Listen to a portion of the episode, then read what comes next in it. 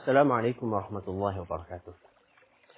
Pada suatu hari Nabi Nuh alaihi salam menjelang wafatnya beliau menyampaikan sebuah wasiat kepada kedua putranya.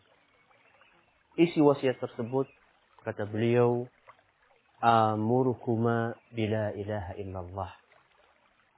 Aku wasiatkan kepada engkau berdua wahai putraku agar engkau berdua setia dengan la ilaha illallah. Kemudian Nabi Nuh alaihi salam menjelaskan apa keistimewaan la ilaha illallah. Kata beliau, "Lau anna samawati wal arda wa ma fihima fi kiffatil mizan." Seandainya langit beserta bumi dan isi dari keduanya diletakkan di sebuah anak timbangan wa la ilaha illallah fil kiffatil ukhra. Kemudian la ilaha illallah diletakkan di anak timbangan yang lainnya kanat arjah.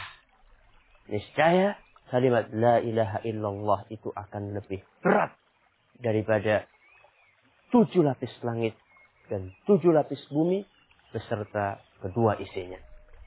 Maka Hadis ini riwayat oleh Imam Ahmad rahimahullah. Dan hadis ini dinilai sahih oleh Syekh Al-Albani. Dalam hadis ini Nabi Nuh menjelaskan betapa istimewanya kalimat la ilaha illallah. Karena kalimat tersebut seandainya ditimbang dengan tujuh lapis langit dan tujuh lapis bumi beserta penghuni keduanya tentunya selain Allah Subhanahu wa taala niscaya kalimat tersebut akan jauh lebih berat daripada tujuh lapis langit dan tujuh lapis bumi. Jadi dalam hadis ini Nabi kita Muhammad sallallahu alaihi wasallam menjelaskan kepada kita betapa berbobotnya kalimat tahlil. Yang jadi pertanyaan, kalimat tahlil yang sedemikian istimewanya. Mungkinkah kalimat itu adalah merupakan kalimat yang kosong tanpa makna? Yang hanya dikeluarkan dari lisan saja. Tanpa mengandung makna yang begitu dalam. Mungkinkah kalimat tersebut adalah merupakan kalimat yang hanya dijadikan maaf oleh sebagian orang lipstick dalam tanda kutip. Dijadikan sebagai penghias bibir belakang.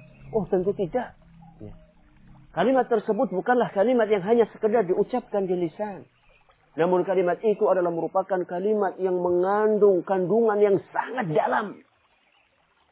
Makanya pernah suatu saat Imam Wahab ibnu Munabbih didatangi oleh salah seorang kaum muslimin dan berkata, Alaysa la ilaha illallah miftahul jannah. Wahai imam, bukankah la ilaha illallah itulah kuncinya surga? Artinya orang yang sudah mengucapkan la ilaha illallah itu pasti akan masuk surga. Maka beliau menjawab, betul. Ya. Kata beliau betul. La ilaha illallah adalah kunci surga. Tapi kata beliau, bukankah setiap kunci pasti memiliki gerigi? Jadi kalau kita perhatikan kunci, tidak ada kunci yang tidak ada geriginya. Yang namanya kunci pasti akan memiliki gerigi. Ya. Kata Imam Wahab Ibnu Munabbih, setiap kunci pasti ada geriginya. Kalau engkau membawa kunci pakai gerigi, lengkap dengan geriginya, maka engkau bisa membuka pintu tersebut. Tapi seandainya kunci yang kamu bawa adalah kunci yang tidak ada geriginya, niscaya engkau tidak akan bisa membuka pintu.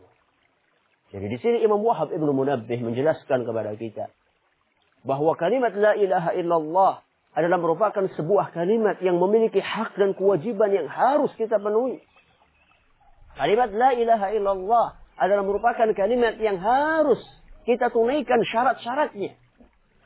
Dan tidak usah merasa heran. Dari mana kok ada syarat-syarat la ilaha illallah? Kenapa anda heran? Bukankah kita senantiasa melakukan sholat lima waktu dan yang namanya sholat tidak akan diterima oleh Allah subhanahu wa ta'ala. Kalau tidak memenuhi syarat-syaratnya. Bukankah haji itu juga merupakan ibadah yang tidak akan diterima oleh Allah Subhanahu wa taala kalau kita tidak memenuhi syarat-syarat haji? Misalnya orang berhaji itu harus berakal. Kalau ada orang gila berangkat berhaji, apakah akan diterima hajinya oleh Allah Subhanahu wa taala? Tidak. Begitu pula salat. Salah satu syarat sah salat adalah kita harus berwudu, harus dalam keadaan suci.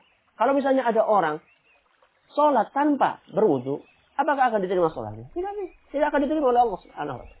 Jadi tidak perlu heran ketika kita mengatakan bahwasanya la ilaha illallah pun ada syarat-syaratnya. La ilaha illallah adalah merupakan rukun Islam yang pertama. Seandainya rukun Islam yang kedua salat, kemudian puasa, zakat, haji dan seterusnya, itu ada syarat-syaratnya. Kenapa la ilaha illallah tidak ada syarat-syaratnya? Maka ini yang harus difahami oleh kaum muslimin. Bahwa kalimat la ilaha illallah bukanlah sekedar kalimat yang diucapkan dengan lisan kita.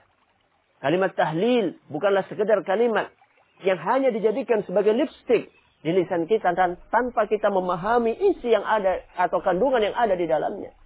Kalimat la ilaha illallah syarat yang pertama kita mengucapkannya kita harus paham makna dari la ilaha illallah sendiri. Banyak di antara kaum muslimin tidak tahu arti la ilaha illallah, konsekuensinya apa. Ketika dia mengucapkan kalimat tersebut, apa yang harus dia tunaikan? La ilaha illallah adalah merupakan bentuk pengikhlasan seluruh ibadah kita hanya untuk Allah Jalla wa'ala. La ilaha illallah berarti tidak ada yang berhak untuk disembah kecuali hanya Allah subhanahu wa ta'ala. Jadi manakala seorang hamba mengucapkan kalimat ini, maka seharusnya tingkah lakunya pun harus disesuaikan dengan kalimat tersebut. Dia mengikhlaskan seluruh ibadahnya hanya untuk Allah Jalla wa'ala. Puasa dia, dia serahkan untuk Allah. Kemudian sholat dia, dia persembahkan untuk Allah Jalla wa'ala. Haji dia, dia khususkan untuk Allah subhanahu wa ta'ala. Sedekahnya juga seperti itu. Dia pun juga berdoa hanya kepada Allah Jalla wa'ala berkurban hanya untuk Allah, menyembelih hanya untuk Allah Subhanahu wa taala. Dan itu semuanya adalah bentuk dari konsekuensi dan praktek dari la ilaha illallah. Jadi kalimat la ilaha illallah bukan sebarang tahlil yang hanya diucapkan dengan lisan, tapi kalimat la ilaha illallah adalah merupakan sebuah kalimat yang sangat berat kandungannya dan sangat dalam isinya yang ini kita sebagai seorang muslim harus terus untuk mempelajari isi dari la ilaha illallah. Kita tunaikan hak-hak dan kewajibannya dan kita berusaha untuk memenuhi syarat-syaratnya sehingga kita akan termasuk orang-orang yang insya Allah mengakhiri hidup kita dengan kalimat ini sehingga kita diperkenankan oleh Allah Jalla wa'ala untuk masuk ke surganya. Allahumma amin. Wallahu ta'ala a'la wa'alam. Semoga yang sedikit ini bermanfaat. Assalamualaikum warahmatullahi wabarakatuh.